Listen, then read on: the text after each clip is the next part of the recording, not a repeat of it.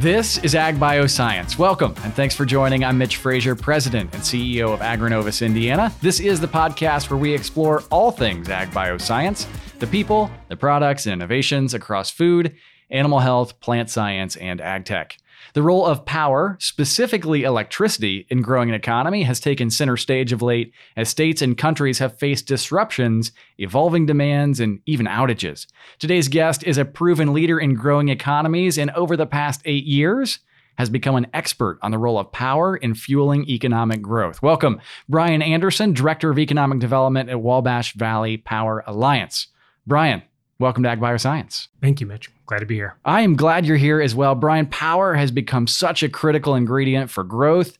Before we jump into all things power and the role of power in economic development, we got to hear more about your story. Your career in economic development, really, really impressive. Up north here in Indiana, tell us more. Sure. So, fresh out of school, started working for the city of Lansing, Michigan, working in their EDC, wound up with a very progressive and a aggressive mayor, uh, known for a little while as the angriest mayor in America throughout the pandemic. He was on CNN and all those places yelling about bailouts and things like that during the uh, during the economic crisis, I should say. And um, after five years of doing that, working with a lot of small businesses, I wanted to try a hand at, at running the show myself. So ran up to uh, Mount Pleasant, Michigan, home of the Central Michigan University Chippewas, and uh, spent five years basically just working with a couple different counties. Um, same deal, trying to attract business, grow business, retain business, and really got turned on to the workforce crisis that we've been in, I would say, about a dozen years now. Um, started working really closely with different utilities in our area, Consumers Energy, DTE were the, the two primary ones, and thought, man, they got a really sweet gig.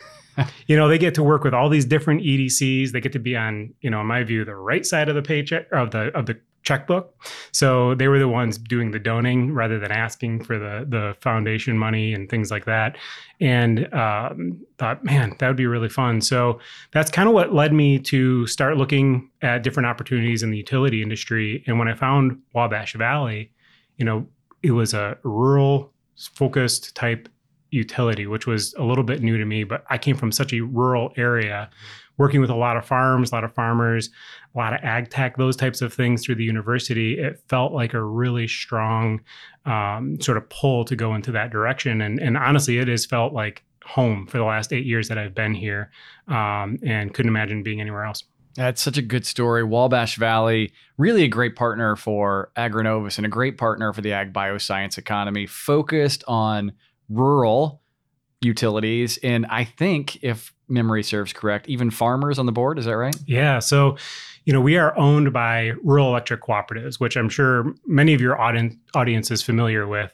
But uh, you know, the the 23 members of our board are appointed by those local REMCs, and essentially what happens is uh, they decide who gets to be on that board, and a lot of times it is a member of their board who was elected by the membership of that organization. So the the end users or the you know the residents and and the businesses that are are taking electric service from that REMC has decided this is the person we want and then they put them on our board. And so, you know, we don't do like a, a, November board meeting very often because we've got a big chunk of our board out in the fields doing harvest, and same thing in the spring when they're out in the fields planting. So it's a it's something that I think constantly brings us back to thinking about the uh, the farm, the the ag user, um, the person at the end of the line is something we talk about often. That's really good. Now, I want to get into electricity because we've seen states, we won't name any, but certainly the one furthest west in our country, uh, in the continental United States, uh, we, have seen real challenges on the electricity grid. We look back in time, we saw the real disruption in Texas not that long ago give us a sense of how the electricity grid works. I realize this is like a, a doctorate thesis, but if you could give us sort of the abridged version of, of how this grid works and what's the role of Wabash Valley? Sure. So, you know, the, the thing that I think about is the fact that we have a grid, you know, and that grid is basically a giant pool of electrons that are buzzing around overhead on power lines and coming into our homes, but also coming out of the uh, the power plants that that service. And frankly, you know, we're in a, a, a major transition right now. So you know that that unnamed state you might have mentioned, you know, they struggle because they have so much solar generation that when the sun goes down, it creates some some interesting disruptions. And where does that power come from? So, you know, we're probably not to the point where batteries are the ultimate solution. So we're really in this transition. But Wabash Valley you know, we started in 1963. Again, as I mentioned, those those REMCs came together and said, "Man, we could really get better buying power. We could get a lot more leverage in the market if we worked together rather than individually and kind of working against each other and acquiring all the power that we need." So that's that's really what started Wabash Valley. And for decades, we worked to just basically buy energy either generating it ourselves or buying it off the market or doing bilateral contracts with other utilities. And now we're really in that that world of of transmission infrastructure too. So you know that's something that's coming into the the main focus of economic development. So there's a, a, a rapid uptake of information on my end. But generally you know we're sending energy to the local remcs and taking a, a broader role in that transmission infrastructure. So it's really pulling it from the grid into the home and being that interaction there and and what's you know last thing i'll say is it's it's a unique industry in that regardless of where you go, it's the same product. So it's you turn on the the switch and the light turns on. Um, we can't sit there and say, you know, our electrons are a little bit better than the guy down the road or anything like that. So it's really about customer service. Some of it is cost. Um, it's about timeliness and how quickly you can get things up and running, but really about reliability. So when you talk about grids and things like that, the reliability is the, the number one focus of our industry and in our company, especially. And it's about how do you maintain systems that that allow for that that um, you know, so we don't have blackouts or don't have brownouts or things like that that happen from time to time, um, and making sure that there's enough energy on the grid to serve all the users when they need it. Yeah, and I think if we broaden that out a bit, we look globally at the at the grid and the electricity infrastructure. You know, states of emergency by definition have been called in in countries and in states. And that predictability that you mentioned, right? We don't have blackouts, we don't have brownouts. You flip the switch and the lights turn on. That's a really big deal to companies. I mean, you and I have talked with a number of companies looking at Indiana, looking to grow in Indiana Talk with us a bit about the role of predictability and availability of electricity as it comes to really fueling economic growth.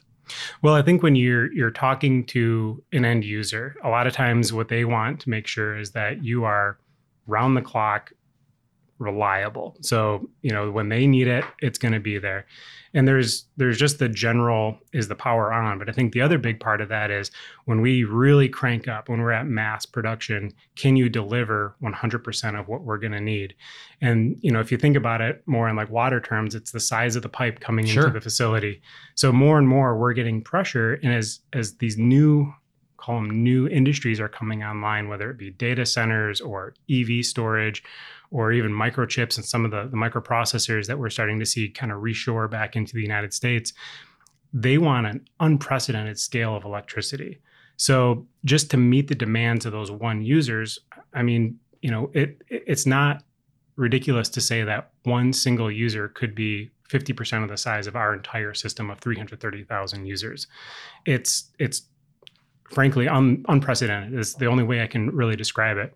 But you know, with those users, you do have to think about your resources and how could they potentially impact everybody else. And I think that's where the industry is starting to take a, a bigger look at how much infrastructure is out there, how much transmission in particular, and then where are all the generation sources for this. So, you know, we hear new things about, you know, maybe keeping some of our coal and gas plants online longer or looking at nuclear technology a, a, a little bit harder than we maybe have in the past while we also transition to more wind and solar resources. So keeping the lights on, like I said, it, it continues to be the primary focus. But as we have more variables thrown into play, that could maybe call that into question or cause new challenges to be solved. The industry is starting to react. Yeah, it's interesting. I was listening to something this morning on, on the drive in and this idea of a portfolio of energy has become really at the forefront of the discussion. It's not wind is not the solution, solar is not the solution, nuclear is not the solution gas gasification is not the the only solution. It's it's all of those things in tandem. Right. Yeah, there's a there's a real intersection between sustainability and economics. So yes, you can go all in on renewables and things like that. Maybe be a little bit ahead of the curve, you know, dare I say, like kind of the bleeding edge. And there's going to be a cost impact to that. Um, and so, like I said, we have to think about those users at the end of the line. And if you are in a, a rural area where you know some people are on fixed incomes or or there's com- some concerns about cost, you can't just continue to um, go in one direction and turn a blind eye to the economics of that. So maintaining a diverse and balanced portfolio has always been sort of core at our mission and, and how we choose to serve power.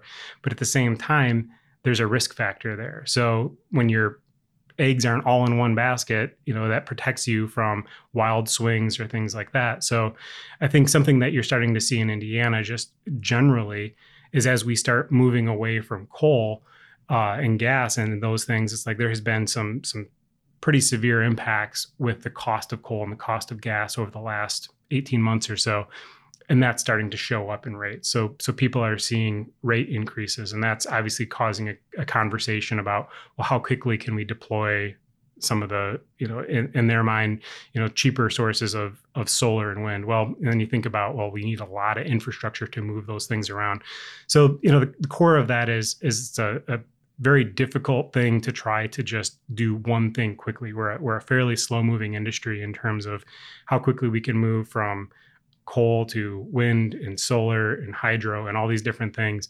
So the approach has just basically been for us at least to be very broad and and start moving towards we have 2050 decarbonization goals like everyone else but we have a path to get there. And it maybe for some isn't moving as quickly as as others but in our mind it's it's a matter of also maintaining those economics so we can uh, provide you know lower costs or at least more affordability to our membership yeah it makes a lot of sense I, I, think as we look broadly i mean you've been such a huge proponent of growth in ag bioscience been a big proponent of our Grow 2024 strategy here at AgriNovus, focused on $4 billion of growth by 2024.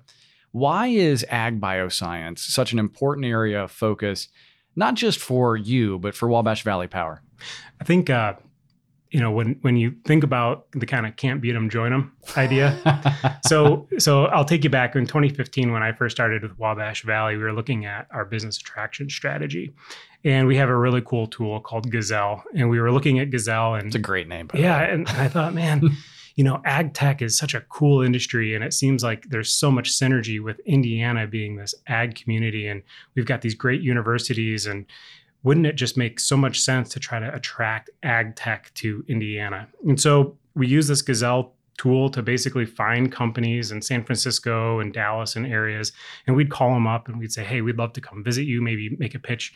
And they'd say, who are you? And then hang up. And I think it was a, a couple years ago that you and I crossed paths and, and you talked about going to San Francisco and talking to some of these companies. And I was like, man, how are you doing that? And, you know, you were able to bring a, uh, a coalition of ag focused education industry you know to to sit down with these companies and make maybe a better pitch than just the power company could make. And so that said well man we need to put more resources into the people that are doing it rather than trying to do it ourselves. So you know not that we would ever be in competition for this but it was really this idea of you guys are doing the the real work you guys are doing the the, the hard thing and getting the audience with these companies that you know we wanted to be able to attract too. So let's put our resources to supporting your efforts rather than go out and try to duplicate them. Yeah i appreciate that a ton brian. And, and for those that that don't know i mean we have a board. Brian serves on our board at agrinovus we have a board of 30 leaders from across really across the ag bioscience economy. And your point is spot on. We are so much stronger as a group whether it's big co, small co, utility, governmental entity, all of us working together are really driving some meaningful outcome. Time for maybe two more questions. You talked a little bit about decarbonization earlier, this this green portfolio. How do you how do you move towards decarbonization while you're really thinking about that those two key ingredients? Reliability and availability.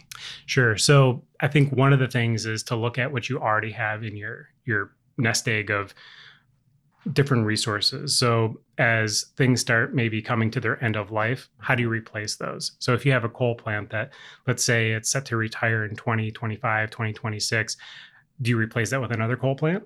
Or do you maybe look at other resources, whether that be wind, solar, hydro, what, what have you? And I think when you look at how do we provide base load power, so typically that's been seen as nuclear, gas, and, and coal. What opportunities are out there? Maybe it's batteries, maybe it's other things. Well, you know, batteries are still pretty expensive. So could you look at maybe 15 years from now and say, well, these things might be more affordable or the the technology may be more refined. So, like I said, it's a it's a long term play. If we tried to turn the switch overnight, the cost would be you know crippling to a lot of our membership. And so i think it's really about taking that very balanced approach and being smart about it. So we've done all kinds of analysis continue to do analysis. It's working with the independent system operator MISO in, in our neck of the woods um, to make sure that you know the, the transmission infrastructure is where it needs to be. So we're moving the electrons around properly.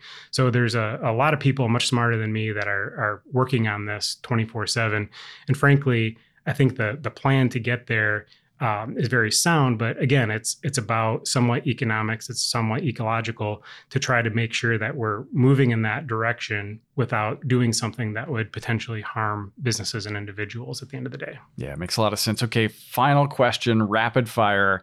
What's next for your team at Wabash Valley? I think we're going to continue trying to evolve. You know, and I think that as we look at kind of what we've been talking about, ecology, uh, thinking more about sustainability, putting some of those things into place. But I think as a company, you know, we're growing. So, you know, I'll put this plug out there that, you know, we're hiring. Uh, we have a, a, lot of positions of need. Um, but I think we've really tried to scale up in areas. So, as I mentioned, infrastructure, I think as we're looking at this energy transition and some of the impacts that that's going to cause, um, we need to, to maybe make not big shifts, but subtle shifts in, in the way we do business and how we, we ramp up um, certain areas of our business. So, you know, engineering, transmission, those are areas that we're, we're always looking for people. And as we get through this, this energy transition where, you know, I'll use that example of, of you're replacing a coal plant that's maybe a thousand megawatts. Well, to, to take a thousand megawatts out of the system and replace it with another thousand megawatts, say of solar, you can't do it at a single, you know, 50 acre site. You've got to spread that out over hundreds, if not thousands of acres. And, you know, not everybody wants that. So you have to be very selective about where you're where you're putting those resources and who you're working with to, to get those resources. So it creates a lot of problems when it comes to how do we move this energy around the same way. So again, it, it maintains that reliability. And we need really good, sharp people to to figure those problems out. Um, and I think that's that's probably what's coming next for us is uh, to start ramping up in those areas and, and be aggressive as we we work through this transition. Fantastic. Uh, where can they find if somebody wants to apply? You made the pitch. Yeah. Go ahead and finish it out. Uh, WVPA.com is probably the best, best place to start. So that's um, our relatively new website, but we have a whole section dedicated to careers. Are we going to be a good fit for you? Um, you know, we we are very proud of our culture, and I think the idea that um, people can just come to our website, see what type of jobs we have, but also get a little flair for what it's like to live and work with us.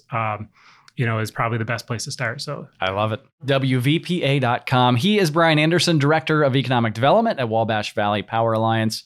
Brian, really good to have you with us. Thanks so much. Thank you, Mitch. And thank you for tuning in to Ag Bioscience. You can get the latest Ag Bioscience news and insights from discussions just like this by subscribing wherever you listen to podcasts. And while there, you can access our entire library of archived episodes. And you can always learn more at our site online at agrinovusindiana.com. On behalf of the entire Agrinovus team, I'm Mitch Frazier saying thanks for listening. We look forward to seeing you real soon. This podcast is a product of Agrinovus Indiana in collaboration with Inside Indiana Business. Hosted by Mitch Frazier. Panel episodes by Gary Dick. Produced by Kayla Chittister and Fabian Rodriguez. Photography by Kaylee Kerr. To get all ag bioscience news all the time, visit agrinovusindiana.com.